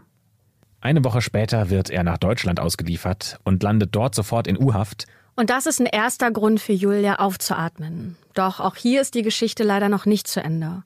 Denn es folgt noch ein Gerichtsprozess, der endlich das komplette und wahre Gesicht von Sven offenbart. Neben dem tragischen Tod seiner Mutter ist Julia leider nämlich nicht bei weitem das einzige Opfer. Ganz im Gegenteil. Nach heutigem Wissensstand hat Sven noch 7 weitere Frauen emotional und mental missbraucht, sie monetär ruiniert, sie physisch hart angegangen und psychisch für immer angekratzt. Und das ist noch harmlos ausgedrückt. Das könnte auch als Hinweis auf eine psychopathische und narzisstische Persönlichkeitsstörung gedeutet werden. Dieses Verhalten weicht so krass von der Norm ab, lässt jegliches Mitgefühl vermissen und strebt nur nach eigenen Vorteilen, eigenem Geltungsbedürfnis, ungeachtet jeden Schadens. Oft fehlt Menschen mit einer solchen Störung die Krankheitseinsicht. Die Ursachen für Psychopathie und eine narzisstische Persönlichkeitsstörung sind nicht eindeutig geklärt, aber genetische und soziale Faktoren gehören wahrscheinlich dazu. Man geht zum Beispiel bei den meisten Betroffenen von Psychopathie von familiären Problemen in der Kindheit aus, wie ein Mangel an Liebe und Zuwendung, Vernachlässigung, unkörperlicher oder emotionale Gewalterlebnisse und unzureichend orientierte Erziehungsmaßstäbe. Am 27. November 2018, also rund ein halbes Jahr nach Svens Festnahme in Schweden, da beginnt der Prozess gegen ihn vor dem Landgericht Göttingen. Die Forderungen der Anklage und die Gegenposition der Verteidigung könnten dabei kaum weiter auseinandergehen, denn die Staatsanwaltschaft fordert eine lebenslange Freiheitsstrafe, also einen Freiheitsentzug für mindestens 15 Jahre. Tatbestand, Mord, Motiv, Habgier. Die Verteidigung hingegen plädiert auf Freispruch. Und Sven? Sven schweigt. Den ganzen Prozess lang macht er keine Aussage. Er lässt nur seine Anwälte sprechen und lässt ausrichten, dass er sich selbst für unschuldig hält. Im ersten Moment schiebt er seinem demenzkranken und pflegebedürftigen Vater die Schuld in die Schuhe. Und er sagt, dass er lediglich den Mord für ihn vertuscht hätte. Und aufgrund dieses Mordes wäre dann der Vater auch ins Pflegeheim gekommen. Aber diese ganze Storyline, die passt nicht zusammen. Der demente Vater ist zum Tatzeitpunkt nämlich schon längst im Heim gewesen. Und das wird den Ermittlern und auch den Anwälten ziemlich schnell klar. Julia berichtet im Interview mit der Neuen Presse Hannover außerdem, dass Sven zwischenzeitlich sogar ihr die Schuld zuschieben wollte, denn er meint, dass Julia die Idee gehabt hätte, seine Mutter in einen Teppich einzurollen und später in diese Blumenbank einzubetonieren. Das ist doch total abwegig. Glaubt Sven tatsächlich daran oder ist das wieder nur irgendeine Taktik, um sich selbst zu retten? Also schwer zu sagen. Man könnte vermuten, dass auch er aus psychischem Selbstschutz alles verdrängt, weil in dem Moment, wo du es verdrängst, musst du die Gefühle, die eigentlich aufkommen sollten, bei psychisch nicht kranken Menschen, die muss man dann nicht verarbeiten. Aber basierend auf seinem bisherigen Verhalten gibt es dafür wenig Hinweise. Ihm scheint schon genau bewusst zu sein, was er da tut. Seine Motive, so abwegig zu lügen, können auch zahlreich sein. Er ist bisher in seiner Vergangenheit fast immer mit allem durchgekommen. Vielleicht glaubt er das auch jetzt, egal was er tut, er kommt schon damit irgendwie durch. Oder er spekuliert darauf, dass die Lage mit verschiedenen Aussagen undurchsichtiger wird und das zu seinen Gunsten. Er will sich vielleicht einfach rausreden, weil ihm die Kontrolle über die Situation entgleitet, die er vielleicht durch die Lügen zumindest teilweise zurückgewinnen will. Aber das ist eigentlich alles nur Spekulation. Was während des Prozesses alles über Sven bekannt wird, durch die Aussagen von Nachbarn zum Beispiel oder auch von Ex-Beziehungen, sofern sich die Frauen denn trauen, gegen ihn auszusagen, ist wirklich erschreckend. Dieses neue Wissen, gepaart mit den Rechercheergebnissen der Ermittlungen, lässt Sven nämlich überhaupt nicht gut dastehen. Und die folgenden Infos, die haben wir von RTL.de und sie ergänzen die Punkte, die durch die Albtraummann-Dokumentation über Sven ans Licht kommen. Der damals 48-Jährige hat zwar ein Jurastudium begonnen, aber nie abgeschlossen und er lebte eigentlich die meiste Zeit seines Lebens immer nur auf Kosten anderer, zum Beispiel seiner Eltern oder auch seiner zahlreichen Frauen. Und laut der Doku ist Julia die 8. in der Reihe. Die Dunkelziffer ist dabei unbekannt. Und Sven arbeitete zwar ab und zu in verschiedenen Jobs, aber ansonsten verdiente er sich sein Geld durch Betrügereien. Im Sommer 2017 ist es dann scheinbar so weit, dass er gar keine eigenen Einkünfte mehr hat, aber auch keine Frau am Haken, die ihn mitversorgt. Und zum ersten Mal weigern sich auch seine Eltern, ihn weiter zu finanzieren, einfach weil sie es nicht mehr können. Die Nachbarn erinnern sich an besorgte Gespräche mit Heidemarie, die nicht mehr wusste, wie sie Strom und Gas bezahlen soll. So sehr hatte ihr Sohn sie schon ausgenommen. Die Ermittlungen ergeben dann folgenden rekonstruierten Ablauf der Geschehnisse. Sven bringt im September eigenmächtig und ohne es mit seiner Mutter abzusprechen den dementen Vater ins Heim, möglicherweise um ihn ruhig zu stellen und jetzt nur noch die Mutter als Gegnerin übrig zu haben. Deswegen ist dann vermutlich am 22. September, dem Tag der Tat, ein Streit zwischen ihm und Heidemarie ausgebrochen, der schnell böse wird und für Heidemarie auf tragische Art und Weise tödlich endet. Das Gericht geht davon aus, dass Sven seiner Mutter in Wut und Raserei einen Schürhaken über den Kopf zieht. Seine 74-jährige Mutter, inzwischen leicht wackelig auf den Beinen, die kann sich gegen ihn nicht zur Wehr setzen. Sie hat keine Chance. Nach vollbrachter Tat muss Sven die Leiche verschwinden lassen. Und laut Gerichtsmedizin liegen wohl zwischen dem Todestag von Heidemarie und ihrer Einbetonierung in ihrem eigenen Blumenkasten bis zu 2 Wochen. Die Pressesprecherin des Landgerichts erklärt, dass der Angeklagte wohl mehrere Versteckmöglichkeiten erwogen habe. Durch die lange Zeit bis zur Einbetonierung kam dann wohl auch dieser beißende Geruch zustande, den Julia ja im Haus wahrgenommen hat. Wie gut, dass sie in diesem Moment ihrem Bauchgefühl gefolgt ist und nicht nachgehakt hat, keinen Streit begonnen hat, denn wer weiß, was sonst passiert wäre. Und es wirkt doch alles so klar, es ist doch so eindeutig, dass Sven diese Tat begangen hat. Das heißt, eigentlich müsste er doch wegen Mordes lebenslang hinter Gitter, oder? Aber so kommt es dann tatsächlich doch nicht, denn er wird nicht wegen Mord, sondern nur in Anführungszeichen wegen Totschlag verurteilt. Denn der Richter begründet das folgendermaßen: Man könne Sven das Motiv Habgier nicht ausreichend nachweisen und außerdem wäre die Tat nicht von langer Hand geplant gewesen. So wird nach 26 Prozesstagen Sven schließlich am 28. Juni 2019 zu 13 Jahren Haft verurteilt. Seit diesem Tag sitzt er im Gefängnis. Und bis heute beteuert er weiterhin seine Unschuld und hält an der Version mit seinem Vater als Täter fest. Er hat keine Reue gezeigt, weder in Bezug auf den Totschlag seiner Mutter, noch auf sein Verhalten gegenüber Julia oder all den anderen Frauen. Ich kann mir das ehrlich gesagt schwer vorstellen, dass er Reue empfindet, ohne es zu zeigen. Das würde ihm doch nur Vorteile bringen. Also es erscheint schlüssiger, dass wenn er keine Reue zeigt, er auch wirklich keine empfindet, oder? Auch hier wieder diese emotionale Kälte. Keine Reue, kein Mitgefühl, absolut keine soziale Ader, nicht mal dem eigenen Vater gegenüber. Ja, andererseits, wer weiß, vielleicht hat er doch eine Emotion im Sinne von Wut auf den Vater, wegen was auch immer da passiert ist in der Vergangenheit. Das weiß man ja nicht. Und vielleicht ist es ihm deshalb auch eigentlich egal oder sogar angenehm, wenn er ihm schadet. Aber dass er es ernst meint, dass sein Vater die Tat begangen hat, das kann ich mir auch nicht vorstellen. Es gibt wirklich viel zu viele verschiedene Versionen aus seinem Mund. Sven wurde nur für den Totschlag an seiner Mutter verurteilt. Aber das, was er seinen Ex-Freundinnen und Ex-Frauen angetan hat, das ist ja auch eine Art von Verbrechen. Deswegen wollen wir jetzt nochmal einen Blick auf sein perfides Vorgehen werfen. Ja, vor allem aber auch, um Julia besser zu verstehen. Julia spricht nämlich heute von sich als Überlebender und nicht mehr als Opfer. Aber bis dahin ist es ein langer Weg gewesen, ein langer Prozess. Und Folgendes hat sie uns dazu im Interview gesagt. Mein Schritt von Opfer zu Überlebenden war in dem Moment, als ich das erste Mal mein Schweigen gebrochen habe, und das war vor der Kamera bei 99Promedia, als ich mich dazu entschieden habe, diese Doku zu machen, Sterncrime, der Albtraummann, die damals bei TV Now, jetzt bei RTL+ noch verfügbar ist. Als ich mich damals dazu entschieden habe und mich das erste Mal vor die Kamera setzte und die ersten Fragen beantwortete, habe ich den Schritt gemacht und bin von meinem Opferdasein zu Überlebenden herausgetreten und habe dann gemerkt, ich bin stärker als er oder mit stärker als Sven. Und ab dem Moment an hatte er auch keine Macht und keine Kontrolle mehr über mich. Der Perspektivwechsel vom Opfer zur Überlebenden führt dazu, dass Julia sich wieder in der Kontrolle über ihr Leben sehen kann. Sie hat jetzt in der Hand, wie sie mit sich und ihrem Leben umgeht, nicht mehr der Täter. Und dadurch wird sie handlungsfähig und das Grundbedürfnis nach Kontrolle, das wir alle in uns tragen, kann so wieder adressiert werden. Genau diese Transformation vom Opfer zur Überlebenden wollen wir uns mal genauer anschauen. Und dazu haben wir Julia ganz viele Fragen gestellt. Zum Beispiel, wie ging es ihr direkt danach und wie geht's ihr heute? Wie hat sie es geschafft, zur Überlebenden zu werden? Was hat ihr dabei geholfen? Aber eben auch, warum sie glaubt, dass sie anfällig war für Svens Virus.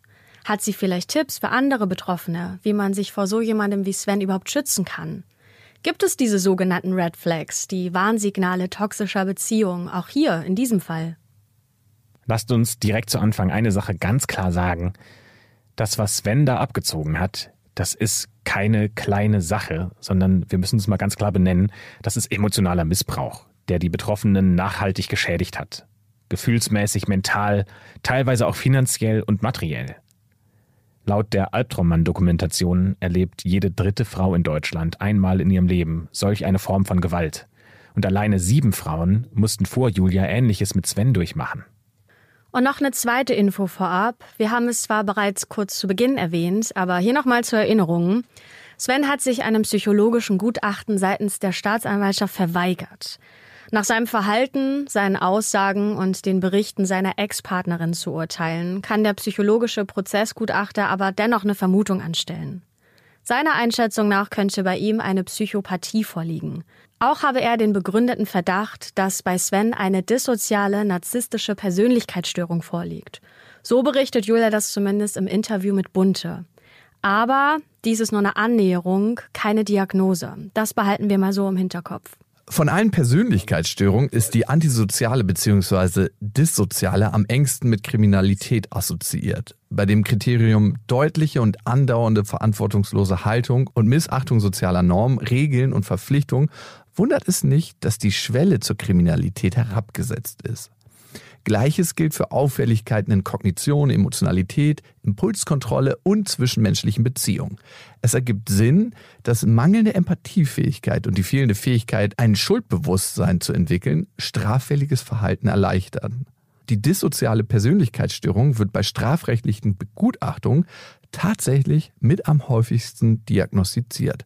Psychopathen geht es um die Handlung selbst und Narzissten streben nach Bewunderung. Laut dem Prozessgutachter hat Sven direkt 2 der 3 Persönlichkeitsmerkmale aus der dunklen Triade, wie man in der Psychologie sagt, erfüllt. Werbung. Okay, Hände hoch. Wem sind Supermarkt oder Kino oder Essen gehen aktuell auch viel, viel zu teuer? Also bei mir ist es auf jeden Fall so. Und auch wenn wir nichts an der Inflation ändern können, haben wir einen, finde ich, echt guten Lifehack, nämlich Finanzguru. Ich benutze es seit knapp 2 Jahren schon selbst und muss sagen, dass ich seitdem eigentlich nie den Überblick über meine Finanzen verloren habe. Egal wie viele Konten ich nutze. Und gerade beim Thema Finanzen wird es ja schnell mal sehr unübersichtlich, denn viele haben mehr als nur ein Konto. Also ich habe zum Beispiel auch ein Girokonto, Kreditkarte, PayPal, dann gibt es vielleicht noch Depots, die man hat, Kryptokonten und so weiter. Aber alle diese Konten können mit Finanzguru verbunden werden. Dann hat man da alles ganz schön sortiert, das liebe ich ja sehr, ich brauche immer diese Übersichtlichkeit. Eure ganzen Einnahmen und Ausgaben werden dann von Finanzguru erfasst und sogar automatisch kategorisiert. Und, ganz wichtig, die App ist dauerhaft kostenlos. Und wie schon gesagt, ich finde, man kriegt einen viel besseren Überblick, als wenn ich in das jeweilige Bankkonto reingucke. Dadurch, dass Ein- und Ausgaben automatisch kategorisiert werden und dann auch so süße Bildchen immer noch dazu bekommen, ist es visuell, finde ich, sehr, sehr ansprechend gemacht und viel besser als so ein langweiliges Bankkonto. Außerdem könnte man auch mit einem Klick Verträge in der App kündigen. Mir wurde zum Beispiel letztens gezeigt, dass mein Stromanbieter ja viel günstiger sein könnte. Habe ich natürlich sofort gekündigt und gewechselt. Next Level bei der Geschichte ist Finanzguru Plus. Damit gibt es nämlich noch intelligente Budgetvorschläge. Das heißt, die sagen einem ganz genau, was man diesen Monat noch ausgeben kann. Zum Beispiel für Lebensmittel, fürs Shoppen oder, wie bei mir, Bücher, für die ich viel zu viel Geld ausgebe. Und mit Finanzguru Plus gibt es auch personalisierte Finanztipps, um eben das Beste aus dem Gehalt rauszuholen. Also nochmal, Finanzguru ist immer kostenlos. Aber wenn ihr Finanzguru Plus nutzen möchtet für mehr Analysen und Features, dann kostet das 2,99 € im Monat. Finanzguru Plus könnt ihr euch als Neukundin oder Neukunde auch mal kostenlos anschauen. Und zwar mit unserem Code AKTE. Ganz genau. Also App runterladen, eure Konten verknüpfen und dann könnt ihr im Reiter Mehr den Gutscheincode AKTE eingeben und ihr bekommt Finanzguru Plus 3 Monate kostenlos. Vielen Dank fürs Zuhören und für eure Unterstützung. Wir machen jetzt weiter mit dem Fall. Werbung Ende. Die Frage, woran Julia das hätte erkennen können, ist schwer zu beantworten. Sie sagt selbst, dass Sven sein Verhalten über die Jahre so perfektioniert und so sozial angepasst hat, dass man es nicht erkennen konnte. Das Gefühl, jemanden nicht zu fassen zu bekommen, an der eigenen Wahrnehmung zu zweifeln und ein komisches Bauchgefühl zu haben, können erste Indizien sein. Trotzdem handelt es sich dabei ja um so schwere Störungen, dass man die nicht gleich bei jedem annehmen kann. Bei solchen Störungen können Psychotherapien helfen, die sind aber nicht immer erfolgreich. Das liegt auch daran, dass die Betroffenen in der Regel ja keine eigene Motivation haben, kein Problembewusstsein haben, sondern äußere Umstände eine Behandlung nahelegen. Sven ist perfide nach einem System vorgegangen, wie man das von Narzissten und Psychopathen kennt. Julia vergleicht das mit einer parasitären Beziehung. Sie sagt, Sven ist der Parasit, der sich immer wieder einen neuen Wirt suchen muss. Und wenn der Virus sich einmal gesetzt hat, dann gibt's kaum noch ein Entkommen. Zunächst lernt ihr eine neue Frau kennen und alles erscheint rosarot. Es gibt 1000 Gemeinsamkeiten und vor allem den gleichen Lebenstraum. Sven analysiert die Frau, findet ihre innersten Sehnsüchte heraus und suggeriert ihr, eben diese 1:1 mit ihr zu teilen. Und damit hat er die Frau am Haken. Der Wir gegen den Rest der Welt-Effekt. Mhm. Und dadurch wird dem Gegenüber signalisiert, dass er akzeptiert ist und vom anderen bestärkt wird. Das Grundbedürfnis nach sozialer Anerkennung wird damit adressiert und je unerfüllter das Bedürfnis ist, desto leichter ist es, daran anzuknüpfen. Aber dann sorgt er dafür, dass sich die Frau von ihren Freundinnen, von Freunden und ihrer Familie isoliert. Er macht sie abhängig von sich und am Ende gibt es keine Fluchtmöglichkeit mehr. Ohne ihn ist die Frau dann plötzlich komplett allein und sie weiß nicht mehr, was sie glauben oder wem sie vertrauen soll, außer ihm. Dafür hat er gesorgt und so geht ihm eine nach der anderen ins Netz. Sich davor zu schützen ist vermutlich am ehesten durch Selbstreflexion möglich und durch das Bewusstsein für die eigenen unerfüllten Bedürfnisse und Sehnsüchte. Sich also davor zu schützen, dass andere Menschen diese schneller erkennen als man selbst und dann ausnutzen können. Auch die Arbeit am eigenen Selbstwert bzw. der Selbstliebe kann helfen, sich nicht von der Anerkennung anderer abhängig zu machen und sich bei Indizien schneller wieder lösen zu können. Aber ich denke, wir wissen auch alle, dass romantische Emotionen die verrücktesten Dinge mit einem anstellen und stärker als jedes rationale Argument sein können. Da hilft vermutlich nur ein verdammt guter Draht zu sich selbst, die Entscheidung dem Bauchgefühl zu vertrauen und danach zu handeln und der frühzeitige Austausch mit den anderen nahestehenden Personen, die Warnsignale dann mitdeuten können. Sobald es Richtung Isolation und Machtgefälle geht, sollte man vorsichtig werden. Wir haben Julia auch gefragt, wie es ihr in dieser ersten Zeit danach ergangen ist, als alles zusammengebrochen ist. Was hat ihr Halt gegeben? Was hat sich über die Zeit hinweg verändert? Und wie hat sie es geschafft, wieder zu sich selbst zu finden? Ja, ich habe nach der ganzen Sache, ist auf jeden Fall eine Welt für mich zusammengebrochen. Also ich war echt ein Häufchen Elend danach.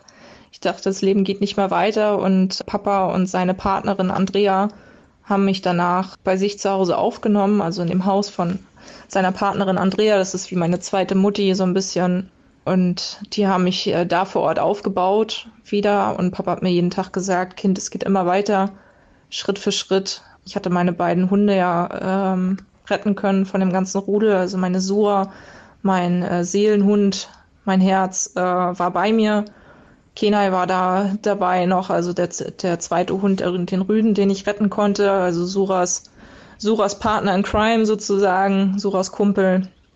Und die beiden hatte ich und die halfen mir weiterzumachen und wieder aufzustehen. Und ja, natürlich die Verbindung zu meinen Eltern, also zu meiner Mutter, zu meinem Vater und natürlich zu meiner Zweitmutti. Die paar Freunde, die ich da noch hatte zu dem Zeitpunkt, die mich unterstützt haben. Und ja, wie hat sich die Beziehung zu mir verändert? Ich habe mich natürlich extrem mit mir selbst auseinandergesetzt. Ich habe 4 Jahre jetzt gebraucht, um zu heilen. Ich habe nach einem Jahr, ich glaube ein Jahr, stand ich erstmal unter Schock. Also solange er nicht verurteilt war, er wurde ja erst Mitte oder Anfang des Jahres 2019, also er wurde Mai gefasst, 2018. Und Anfang oder Mitte 2019 wurde er dann endlich verurteilt. Ich habe meine Zeugenaussage, ich glaube Januar oder Februar 2019 dann gemacht vor Gericht. Und erst nachdem ich diese Aussage getätigt habe, habe ich aufgehört zu funktionieren. Und bis dato konnte ich meine posttraumatische Belastungsstörung zurückhalten und meine Emotionen zurückhalten. Ich habe einfach nur funktioniert und versucht, mir eine Existenz wieder aufzubauen und habe einfach gerudert in meinem eigenen Leben, dass ich nicht zerbreche an dem Ganzen. Und ja, ich bin danach ziemlich kurz nach meiner Zeugenaussage irgendwann, also ich habe einen neuen Job gesucht, ich habe eine Wohnung gesucht mit den Hunden und habe halt versucht, wie gesagt, schnell Geld zu verdienen, weil ich hatte ja nichts mehr, mir wieder was aufzubauen und habe da erstmal Vollgas gegeben und mir nicht erlaubt zu fühlen oder darüber nachzudenken, was da eigentlich passiert ist. War innerlich quasi tot emotional, kann man eigentlich sagen, habe einfach nur funktioniert. Und vor allem auch meine Hunde zu halten, ja. Also die Verantwortung lag ja bei mir, dass die beiden bei mir bleiben können. So. Das heißt, ich musste Geld verdienen, ich musste irgendwie funktionieren. Nach diesem Tag der Zeugenaussage gab es vom Job her irgendwann ein Kundenmeeting, wo der Kunde mich angelogen hat und ich wusste, dass er mich anlügt. Das war eigentlich eine Lappalie, aber es hat in dem Moment meine posttraumatische Belastungsstörung extrem getriggert, weil Sven mich auf derselben Art und Weise angelogen hat, jedes Mal, was ich im Nachhinein reflektieren konnte für mich. Und an diesem Tag bin ich zusammengebrochen im Auto, das weiß ich noch. Ich habe meinen Chef angerufen, mein Chef wusste von Anfang an über alles Bescheid und mein damaliger Chef. Und die haben mich bestärkt, mein Arbeitgeber, und hat gesagt, Julia, du schaffst das jetzt nicht mehr alleine. Es ist okay, dass du Hilfe brauchst, und es ist auch okay, das nicht mehr alleine meistern zu können. Such dir jetzt Hilfe, wir stehen hinter dir. Und das war der Auftakt dazu, dass ich mir dann Hilfe geholt habe und eine Psychotherapie begonnen habe. Und ja, die habe ich jetzt erfolgreich endlich abgeschlossen. Also ich war 3 Jahre in einer Psychotherapie. Es war eine Verhaltenstherapie, speziell Traumatherapie mit EMDR-Technik-Behandlung.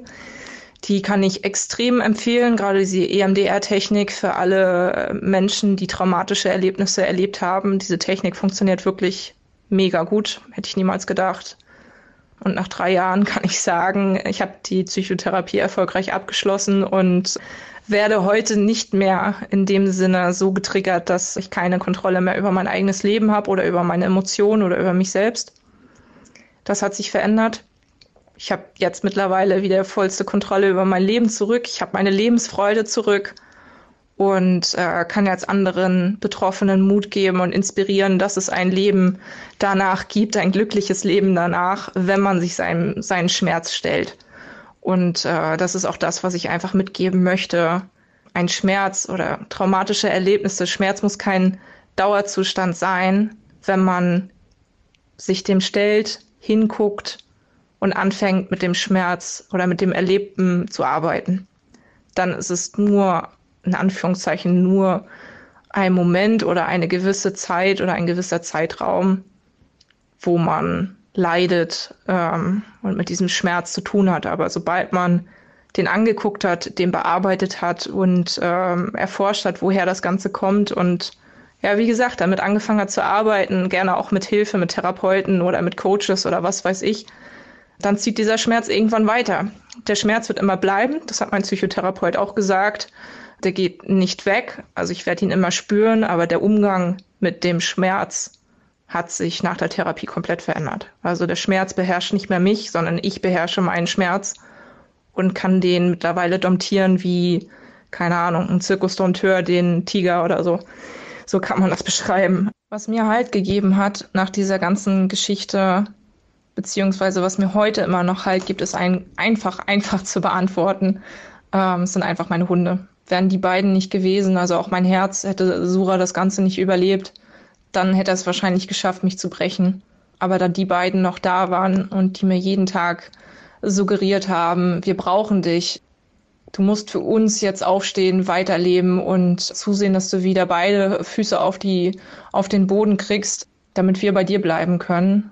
Die beiden und die Liebe von meinen Eltern zu mir, also dass ich mich sehr geliebt gefühlt habe von meinen Eltern und von 1, 2 Freunden, das hat mich angespornt, weiterzumachen für sie. Für mich selber in dem Sinne weitergemacht, dass ich einfach Sven diese Genugtuung auch nicht geben wollte. Es war die Wut, die mich angetrieben hat über das, was er mir angetan hat, dass er das nicht auch noch schafft, mich zu brechen und dass er nicht schafft, dass ich liegen bleibe, dass er sein Ziel nicht erreicht hat, mich zerstört hat oder was auch immer er damit erreichen wollte, dass er meine Sachen verbrannt hat, dass er meine Hunde weggegeben hat, dass er mich manipuliert hat, dass er mich belogen und betrogen hat.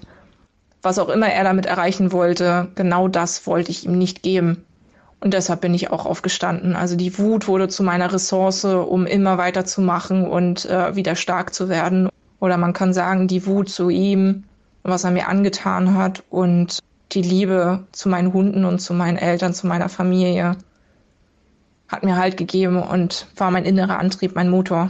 aufzustehen, weiterzumachen, zu kämpfen, bis ich kein Opfer mehr von ihm bin, sondern eine Überlebende, die ihn jetzt nicht fertig macht, aber dahin bringt, wo er hingehört. Und das ist ins Gefängnis und für Gerechtigkeit sorgen kann und dabei dann anderen Betroffenen Mut gibt und inspiriert, auch aufzustehen und ihren Tätern oder die Täter, die sie emotional oder auch körperlich missbraucht haben, ja, denen die Stirn zu bieten und zu sagen, nee, mit mir nicht. Du hast dich mit der Falschen angelegt. Punkt. In der Albtraummann-Doku sagt Julia, Sven ist ein gefährlicher Mann. Seine Worte sind gefährlich. Seine Manipulationen sind gefährlich, weil er einfach verdammt gut daran ist. So gut, dass man es gar nicht mitbekommt, dass er dir gerade ein Virus gesetzt hat und dass der Virus eventuell irgendwann lebensgefährlich für dich werden kann. Und gegenüber der neuen Presse erklärt sie weiter, er hat sein Lügenspiel mehr als 30 Jahre perfektioniert. Du bekommst nicht mit, wenn er dir sein Virus setzt. Wir haben Julia daher gefragt, ob sie in der Nachschau sagen würde, dass sie einfach blind vor Liebe war und Svens Virus sie deswegen so im Griff hatte. Aber sie verneint das. Und dennoch, Sven hat sein Schema einfach so krass perfektioniert, dass selbst eine sonst taffe, mutige Frau wie Julia ihm ins Netz gegangen ist. Aber hört mal selbst, was sie dazu gesagt hat. Das Bauchgefühl bezüglich, ob da was nicht stimmen könnte oder merkwürdige Momente, die gab es immer wieder. Die habe ich auch nicht ignoriert oder so. Also es war nicht so, dass ich blind vor Liebe war. Das war nicht so. Also ich habe jederzeit, wenn mir was komisch vorkam, alles hinterfragt. Und ich habe Sven noch immer konfrontiert mit den Dingen, die mir nicht geheuer vorkamen oder die für mich merkwürdig waren oder wo ich mir gedacht, hä, was ist das? Schon wieder eine Mahnung? Und ich habe ihn damit immer konfrontiert. Und er hat mir aber immer eine Geschichte aufgetischt, wo vielleicht 1% in dieser ganzen Story wahr war. So, das heißt, irgendein Fakt stimmte, den ich mir dann nachgoogeln konnte oder was auch immer, sodass ich nur eine Sache dann rausbekam und dann immer gedacht habe, ah ja, okay, dann stimmt das ja vielleicht, dann ist das vielleicht irgendwie ein Systemfehler gewesen oder so, keine Ahnung. Also es ist nicht so, dass ich blind vor Liebe war, absolut nicht. Ich habe alles hinterfragt, jederzeit. Er hat sich nur immer sehr, sehr gute Geschichten dazu ausgedacht, die man teilweise nachprüfen konnte und dann teilweise auch auf irgendetwas stieß, was wahr war. Sowohl das Ding mit der Küche als auch die Sache mit dem Blut im Haus, das war tatsächlich von ihm super geplant. Er hat mir mehrere Tage zuvor eine Geschichte aufgetischt, dass sein Vater von der Treppe gefallen ist. Ich weiß bis heute nicht, ob diese Story stimmt. Und er eine schwere Kopfverletzung hatte und deshalb das ganze Blut auf der Couch war, weil er den Vater dort erst versorgt hat. Und es war eine sehr schwere Kopfverletzung. Er hatte mir sogar dazu ein Foto damals per WhatsApp geschickt. Ja, also er hat das einfach alles sehr, sehr gut abgekatert, alles sehr gut geplant. Das ist halt so, wenn ein Mensch so manipulativ ist und diese Manipulation und Betrug zu seinem Beruf macht und das über 30, 40 Jahre, was weiß ich, wie lange macht und nie was anderes getan hat, ja, wie gut ist er dann irgendwann nach 40 Jahren, ja, wenn er sich darin spezialisiert hat. Ich vergleiche das immer gern mit einem Arzt oder mit einem Rechtsanwalt oder was auch immer. Wenn jemand 40 Jahre nichts anderes macht als diese eine Sache, wie gut ist er nach 40 Jahren? Und dann kann man irgendwann auch nicht mehr die, die es gelernt haben und die, die es einfach täglich machen und es vielleicht aber nicht gelernt haben, die kann man nicht mehr unterscheiden voneinander, weil die sich einfach so, so gut darauf spezialisiert haben und das so gut eingeübt haben und ja, dass man denen dann einfach glaubt, weil die leben ja auch in ihrer Wahrheit, so ist es ja einfach auch. Sie hat ja wirklich alles hinterfragt, was ihr seltsam vorkam, aber er hat es trotzdem immer geschafft, ihr etwas Glaubwürdiges vermitteln zu können. Gerade bei Julia als mutige, taffe Frau kann das ja eine echte Auswirkung auf ihr Selbstvertrauen und empfundenes Urteilsvermögen gehabt haben, das dann vielleicht erstmal wieder aufgebaut werden muss. Und es ist schon sehr krass, wie sehr ein Mensch, den man liebt und von dem man ja denkt, dass er einen ebenfalls liebt, einen dann aber doch enttäuschen kann. Das war Julia in unserem Interview auch ganz wichtig klarzustellen. Es hätte jedem, beziehungsweise in diesem Fall jeder, passieren können. Das hat uns dann natürlich direkt zu der Frage geführt, ob Julia in der Nachschau sagen kann, warum ausgerechnet sie anfällig für Sven gewesen ist. Und um das zu verstehen, steigen wir jetzt kurz etwas tiefer in die Psychologie ein. Also die Frage danach, warum jemand wie Sven mit diesem Virus setzen konnte, warum ich so anfällig wie für jemanden wie Sven war, kann ich mittlerweile ganz klar beantworten. Ich habe mich nach der ganzen Sache mit meinem inneren Kind beschäftigt. Es gibt da ein super Hörbuch, ich glaube von Stephanie Stahl ist das. Das Kind in dir muss Heimat finden, glaube ich, heißt das. So, mit diesem Hörbuch habe ich sehr intensiv gearbeitet und habe festgestellt, dass bestimmte Glaubenssätze sich bei mir verankert haben durch die Kindheit oder auch die Zeit in meiner Jugend, wo er sich einfach angezeckt hat. Er hat sich in gewisse Lücken, die ich einfach in meiner Seele oder in meinem Herzen hatte, durch gewisse Erlebnisse, da hat er sich einfach reingezeckt und hat mir genau das Gegenteil gegeben. Beispiel, mich immer falsch gefühlt oder anders gefühlt, nicht willkommen gefühlt, ein Gefühl von Ablehnung. Ich bin nicht richtig, ich bin es nicht wert, geliebt zu werden. Ich wurde in der Schule halt teilweise gemobbt oder wurde halt immer irgendwie ausgeschlossen, war ein relativer Außenseiter. Ja, und noch andere Sachen haben halt dazu geführt, dass diese Glaubenssätze sich bei mir verankert haben. So. Also was hat Sven getan? Der hat das gesehen, hat das analysiert und hat mir dann genau das Gegenteil gegeben. Er hat mir Liebe gegeben, er hat mich gesehen oder mir das Gefühl gegeben, dass er mich sieht, dass ich richtig so bin, wie ich bin, dass meine Träume, die ich habe, kein Wahnsinn sind, sondern toll sind. Er findet toll, was ich mache und er findet mich toll und er versteht gar nicht, warum er jemanden wie mich verdient hat. Also er hat mich einfach mit Liebe, Wärme, Zuneigung überschüttet, mit Wertschätzung überschüttet, dass er diese tiefen seelischen Löcher bei mir gefüllt hat mit Honig, kann man sagen. Und wenn man solche tiefen, schmerzvollen, seelischen, ich kann es nicht anders ausdrücken, als Löcher oder ja, als Lücken, und da ist jemand, der füllt diese plötzlich. Das ist natürlich sehr verlockend, dem dann zu verfallen. Und das ist genau das Problem, was da war oder was da passiert ist. Es war endlich jemand da, der mich gesehen und akzeptiert hat, wie ich bin. Und mir auch das Gefühl gegeben hat, dass mit mir nichts falsch ist, dass ich nicht komisch bin, nur weil ich andere Träume habe als andere vielleicht. Weil ich meinen Husky-Wahnsinn verfolge, seitdem ich klein bin. Sondern hat mir das Gefühl gegeben, dass das toll ist, was ich da, seitdem ich klein bin, vorhab und dass er das total unterstützt und dass ich das auch nicht alleine machen muss und ich da auch nicht alleine bin mit, sondern dass es ihm auch so geht und dass wir das zusammen machen können. So, also wir zusammen gegen den Rest der Welt. Klingt vielleicht romantisch im ersten Gedanke, aber das war genau der Moment, wo die Falle zugeschnappt hat. Julia hat ja geschildert, dass sie von Sven gesehen und akzeptiert wurde, wie sie ist. Das war für sie kein alltägliches Gefühl und wir tragen diese Sehnsucht alle in uns. Die Wertschätzung durch Sven hat ihr zumindest zu Beginn mehr gegeben, als die Ungereimtheiten sie haben stutzig werden lassen. Das zeigt, wie wichtig es ist, sich selbst und sein inneres Kind zu kennen und darauf reagieren zu können, sich selbst Bedürfnisse erfüllen zu können und nicht abhängig von der Bedürfniserfüllung durch andere zu sein. Würdest du sagen, du hast Vertrauen in dich und einen hohen Selbstwert? Um sein Selbstwertgefühl zu empfinden oder zu steigern, kann es helfen, erstmal für sich festzulegen, über was man definiert werden will. Man kann sich seine Stärken und Besonderheiten bewusst machen, Achtsamkeit für sich entwickeln, sozusagen als Draht zu sich selbst, ist auch ein wichtiger Bestandteil von Selbstwert. Auch Selbstwirksamkeit zu erleben, also dass du Ziele, die du dir setzt, erreichst, kann dem Selbstwertgefühl nicht schaden. Wie sie uns erzählt hat, haben ihr neben der Traumatherapie auch EMDR und Coaching geholfen.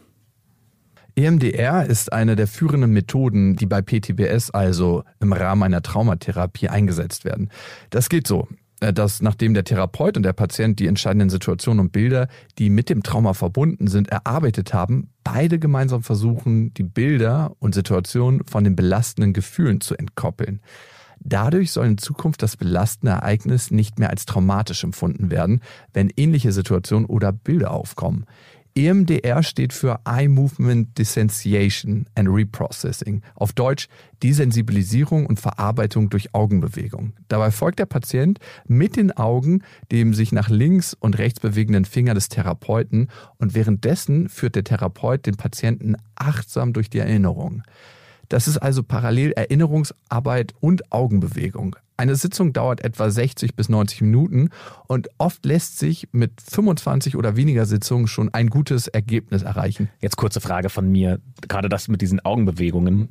Das funktioniert wirklich? Ja, EMDR funktioniert nach neuesten Erkenntnissen sogar ohne Augenbewegung, einzig und allein, dass man auf dem Finger fixiert ist. Und unsere Erinnerung ist nicht konsistent. Das heißt, jedes Mal, wenn wir uns erinnern, speichern wir die Erinnerung anders ab. Und genau auf der Basis funktioniert EMDR. Das heißt, wir haben eine ruhige Gehirnströmung, während diese eigentlich sehr aufwühlenden Erinnerungen hochgeholt werden. Und dadurch, dass wir ruhige Gehirnströme durch das Fixieren des Fingers haben, wird die Erinnerung als weniger belastend abgespeichert. Und das ist das Faszinierende an EMDR, weil wenn man es sieht, so im therapeutischen Kontext und wie das angewendet wird, ich habe es selber schon ausprobiert, denkt man so, das kann eigentlich nicht funktionieren. Aber am Ende ist es wie so ein psychologischer Trick, der angewendet wird. Und und wir machen uns zunutze, wie Erinnerung eigentlich funktioniert.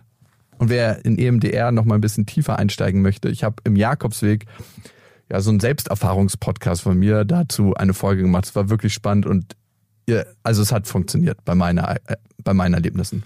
Und wie viele Sitzungen hast du gebraucht dafür? Ich habe tatsächlich nicht so ein wahnsinnig tief traumatisierendes Erlebnis gehabt. Es war eine Sache, die ich mit einem Ex-Freund von meiner Mutter erlebt habe, der mich in den Schwitzkasten genommen hat, so richtig hart, über mehrere Stunden. Und meine Mutter ist immer im Raum rumgelaufen und hat mir nicht dabei geholfen. Und ich habe erstmal nur eine Sitzung angewandt und habe da aber schon gemerkt, dass es sehr, sehr lindernd war. Und ist das sowas, bei dem man tatsächlich den Therapeuten braucht? Oder ist also das wie beim Kitzeln, du kannst dich nicht selbst kitzeln? Also wenn ich meinen eigenen Finger nehme, dann funktioniert nicht? Also bei der Therapie geht es ja immer um mehrere Sachen. Einmal um die Therapeutenbeziehung, also dass du einen sicheren Schutzraum hast, wo du diese Erlebnisse wieder hochkommen lassen kannst. Und du kannst natürlich nicht deinen eigenen Finger einfach so nehmen und sagen, ja, okay, ich mache das jetzt für mich selber, weil du brauchst auch jemanden, der diese Erinnerung in dir hochholt. Weil alleine hätte man ja viel, viel zu große Angst. Wir versuchen immer unangenehme Gefühle zu vermeiden und deswegen lassen wir das nicht hochkommen. Darum ist der Therapeut, die Therapeutin sehr, sehr wichtig. Ja, krass, das klingt nach vor allem auch viel Arbeit, die man ja mit einem Therapeuten hat, auch mit sich selbst und auch eine lange Zeit, die man dafür braucht. Und diesen ganzen Weg ist Julia auch gegangen und sie sagt, sie hat in dieser Zeit auch einiges verstanden und in dem Gespräch mit uns hat sie auch gesagt, dass sie jeder Person raten möchte, die auch nur leichte Zweifel spürt, damit nicht hinterm Berg zu halten, sondern sich einer vertrauten Person zu öffnen und darüber zu reden und auch sich Hilfe von außen zu holen und gemeinsam auf das Problem, die Sache oder die Situation zu schauen. Wir haben auch Julia nach ein paar ganz konkreten Tipps gefragt, einerseits welche Red Flags es zu beachten gilt und ob sie Ratschläge hat, wie man sich vielleicht selbst schützen kann. Also zu den Red Flags, ich denke, ich weiß nicht, ich würde einfach mal das so beschreiben, wie ich sie erlebt habe oder wie ich sie für mich reflektiert habe, wie Sven es einfach gemacht hat. Also eine deutliche Red Flag ist dieses, ach guck, ist wie bei mir, ach ja, das machst du auch so, ach krass, ja, ist wie bei mir. Dieses Ganze, dass es anscheinend 100% Gemeinsamkeiten gibt, das ist einfach, es gibt es nicht. Also wenn es so aussieht, als wenn 100% passen. Wenn etwas zu sehr passt, sagt man, dann stimmt etwas nicht und dann sollte man zusehen, dass man schnell Land gewinnt, weil das darauf hindeutet, dass er dich halt analysiert hat und dass er genau darauf geachtet hat, was du magst, um sich genau so einzustimmen, dass er dir quasi vorspielt oder suggeriert, ey, ist ja genau wie bei mir, wir sind ja total gleich.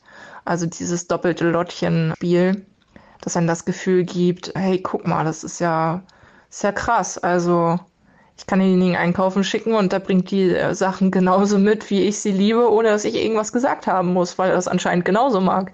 Genau, das ist halt die Red Flag. Also das gibt es nicht. Wenn er wirklich zu 100% die Sachen mitbringt, die man selber liebt und er sagt, ich habe die Sachen einfach mitgebracht, die ich liebe und es ist ja Zufall, dass das bei dir genauso ist, dass es die gleichen Sachen sind, die du auch liebst, dann ist das eine Red Flag. Ja, dann ist es meistens so, dass ich sagen würde oder raten würde, nehmt eure Beine in die Hand und lauft.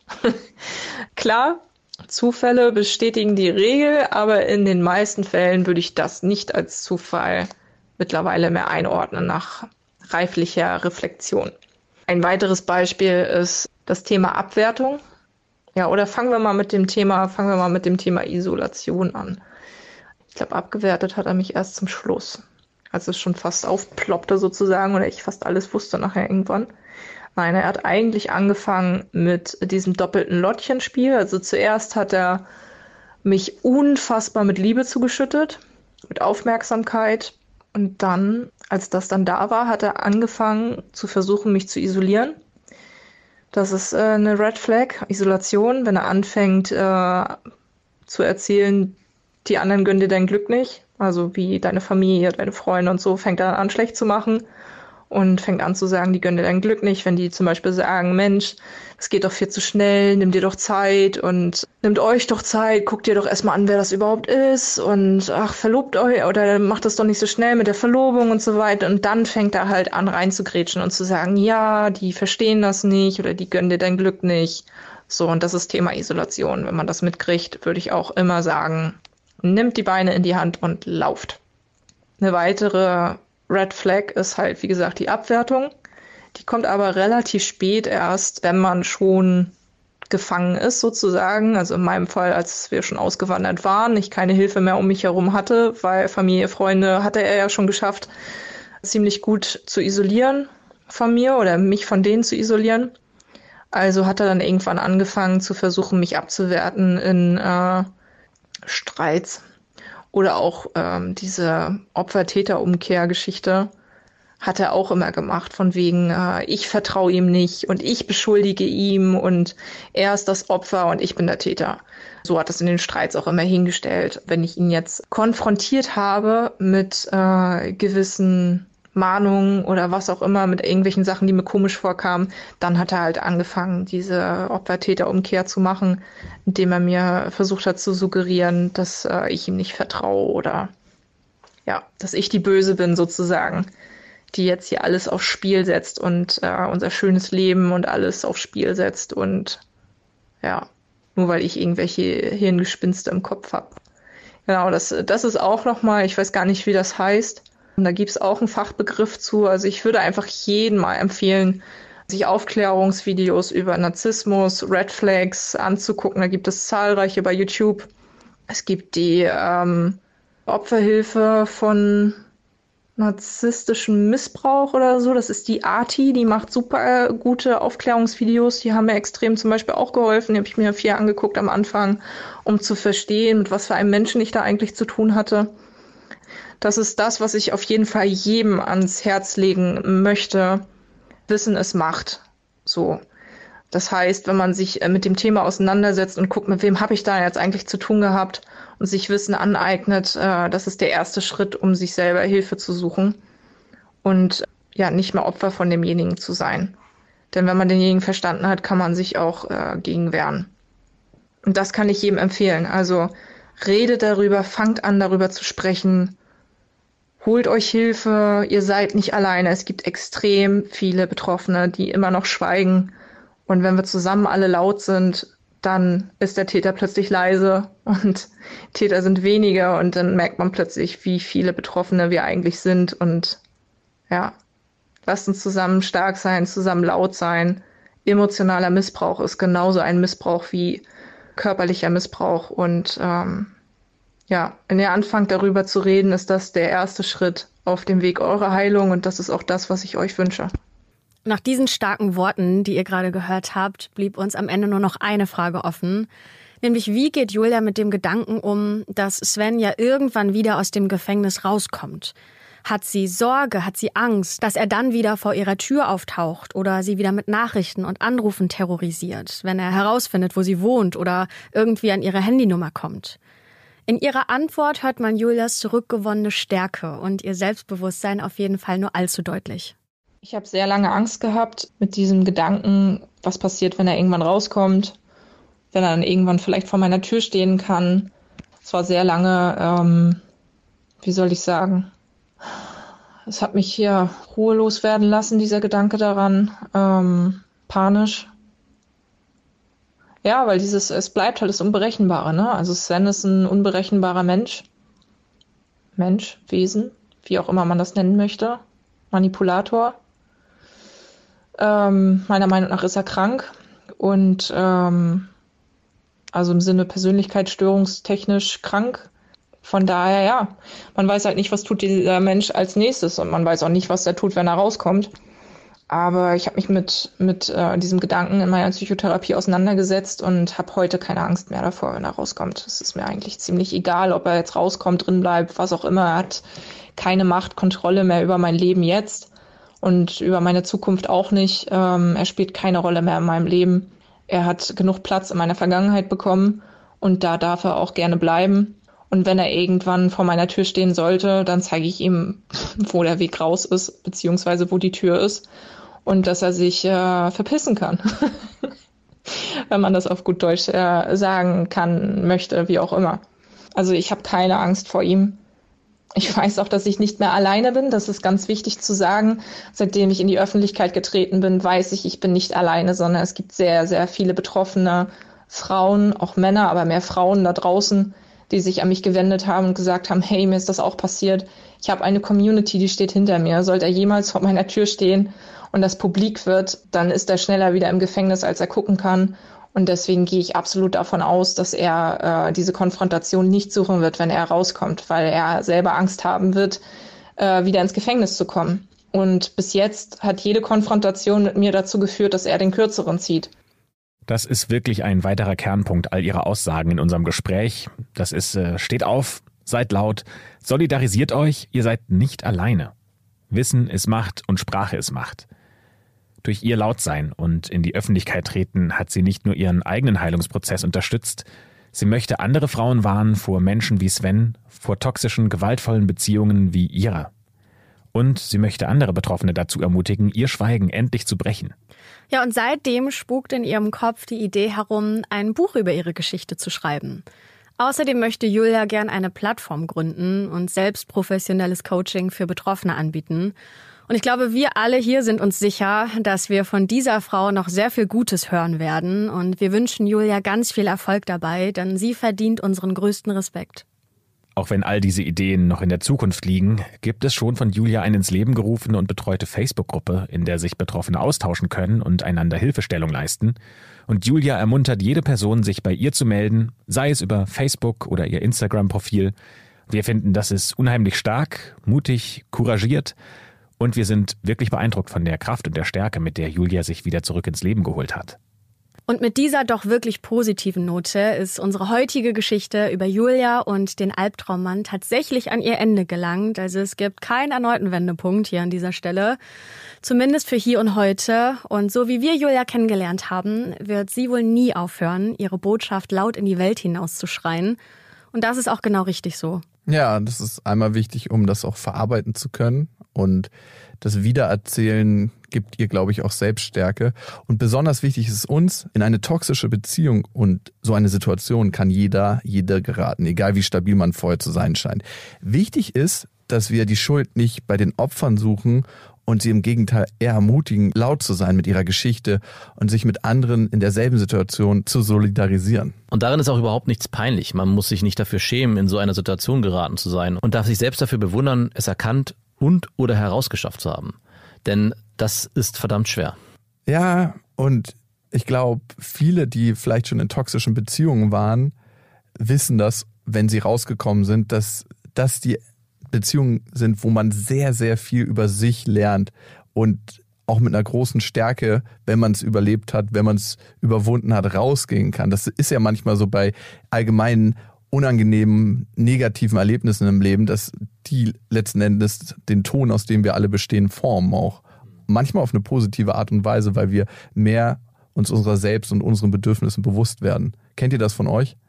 Also ich habe die Erfahrung bisher, und ich hoffe, das bleibt auch so, noch nicht in einer Beziehung mit einem Partner gemacht, aber in der Freundschaft. Mhm. Da habe ich tatsächlich das schon mal erlebt und ich habe sehr viel für mich gelernt, auch viel Schmerzhaftes mitgenommen, ne, aber versucht daraus was Positives mitzunehmen. Und ich fand das sehr interessant, dann rückblickend nochmal bestimmte Situationen neu zu bewerten. Mhm. Also ich habe super viele Sachen dann in dem Moment verdrängt und gar nicht richtig wahrgenommen. Also schon wahrgenommen, aber das dann einfach immer beiseite gestellt und nicht weiter drüber nachgedacht.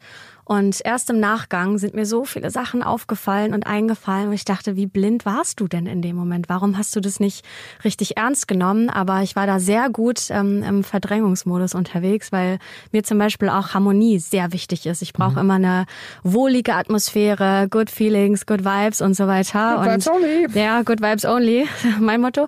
Deswegen, ja, glaube ich, bin ich daraus auf jeden Fall stärker, das sowieso, aber auch mit offeneren Augen, wenn man das so sagen kann, aus der Sache rausgegangen. Und ich finde, dass gerade so Geschichten, wenn man die hört, bringen einen ja nochmal dazu, gerade die Beziehungen viel mehr zu schätzen, bei denen man weiß, dass sie nicht nur jetzt kurzfristig sind, sondern dass über Jahre hinweg man diesen Menschen vertrauen konnte, dass es Beziehungen sind, die belastbar sind und die einem dann ja auch wieder zurückholen und erden, wenn man vielleicht schlechte Erfahrungen mit anderen Menschen gemacht hat.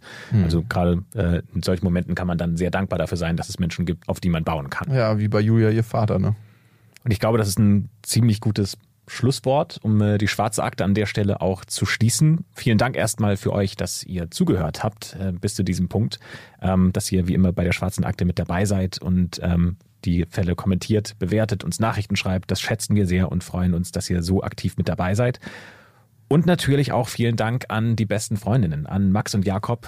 Danke, dass ihr dabei wart. Nicht nur das Ganze mitgestaltet habt, sondern uns auch nochmal eine ganze Spur mehr Expertise gegeben habt, die wir ja sonst so in unserem Podcast nicht haben. Also vielen Dank, dass ihr heute da wart. Ja, wie war es denn für euch, Teil eines True Crime Podcasts zu sein? Es war ja auch zum ersten Mal für euch, so richtig? Ja, ich habe mich immer gefragt, also ich selber höre wenig True-Crime-Podcasts, aber ich verstehe das psychologische Bedürfnis, weil unser Gehirn, was wir alle haben, ist eine Problemlösemaschine und in unserem Alltag haben wir gar nicht mehr so krass existenziell tiefe Probleme, die meisten von uns, also mal abgesehen von Julia. Und das ist wie Futter fürs Gehirn und wir lernen ja ganz, ganz viel am Beispiel von anderen. Deswegen dachte ich, es ist eine emotionale, interessante Reise, die wir heute gemacht haben, weil ich war auch total drin. Ich weiß nicht, ob es euch auch so gegangen ist. Ich war... Dadurch, dass es auch einfach ein True Crime, ne, ein wahrer Fall ist, weiß man, alles, was erzählt wird, ist echt. Und ich bin total mitgegangen. In eurer Erzählung, in deiner Erzählung, Max. Also für mich war es auch ganz schöner Ritt. Also es war mindestens genauso spannend, selber mal zu machen, als zu hören. Das hätte ich nicht gedacht, dass man da auch so mitgerissen ist, während man sich mit der ganzen Sache so beschäftigt. Ja, für uns war das auch ein großes Experiment, würde ich mal sagen. Wir haben das ja auch noch nie gemacht. Experiment geglückt, oder? Genau, auf jeden Fall. Wer was anderes sagt, der lügt.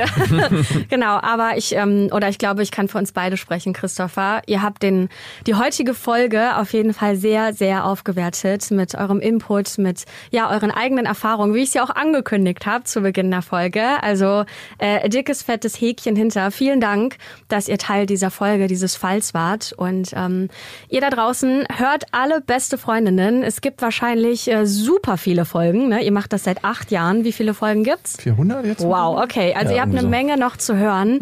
Oder Jakobsweg, den haben wir ja heute an der Stelle auch schon mal ganz kurz erwähnt. Und dann gibt es sogar noch einen Podcast. Beste Vaterfolgen. Was ist denn hier los? Für alle, die Eltern sind, das so noch werden wollen oder davon Abstand nehmen möchten. Genau, also es gibt auf jeden Fall super viele Folgen, super viele Podcasts von den besten Freundinnen, die ihr hören könnt. Zwischen den Folgen der Schwarze Akte, da gibt es ja immer eine Woche Pause, also hört bitte alle anderen Podcasts. Verlinken wir euch in den Shownotes. Und natürlich habt ihr vielleicht noch Interesse, was von Julia zu sehen, mehr davon zu erfahren, vielleicht die Geschichte nochmal intensiver anzuschauen, weil euch das jetzt gehuckt hat und ihr denkt, Mann, ist das eine krasse Story, da will ich jetzt nochmal die Dokumentation sehen. Schaut da auch gerne in die Shownotes, da haben wir euch natürlich der Albtraummann von RTL+ verlinkt. Da gibt es tatsächlich nochmal viel mehr über alles, was Sven gemacht hat. Da gibt es zum Beispiel noch Geschichten von 2 anderen Frauen, die ähnlich krass sind wie das, was Julia erfahren hat. Und 2 seiner Ex-Frauen und sogar 2 seiner Kinder kommen dort zu Wort. Und die Schlussworte dieser Folge möchten wir natürlich Julia widmen. Also vielen Dank, dass du überhaupt mit uns gesprochen hast und dass du dich hast überzeugen lassen, für diesen Podcast bereitzustehen. Und danke, dass wir deine Geschichte erzählen dürfen. Danke für deinen Mut und für deine Offenheit. Und wir sind uns sicher, dass wir noch viel von dir hören werden. Vielen Dank.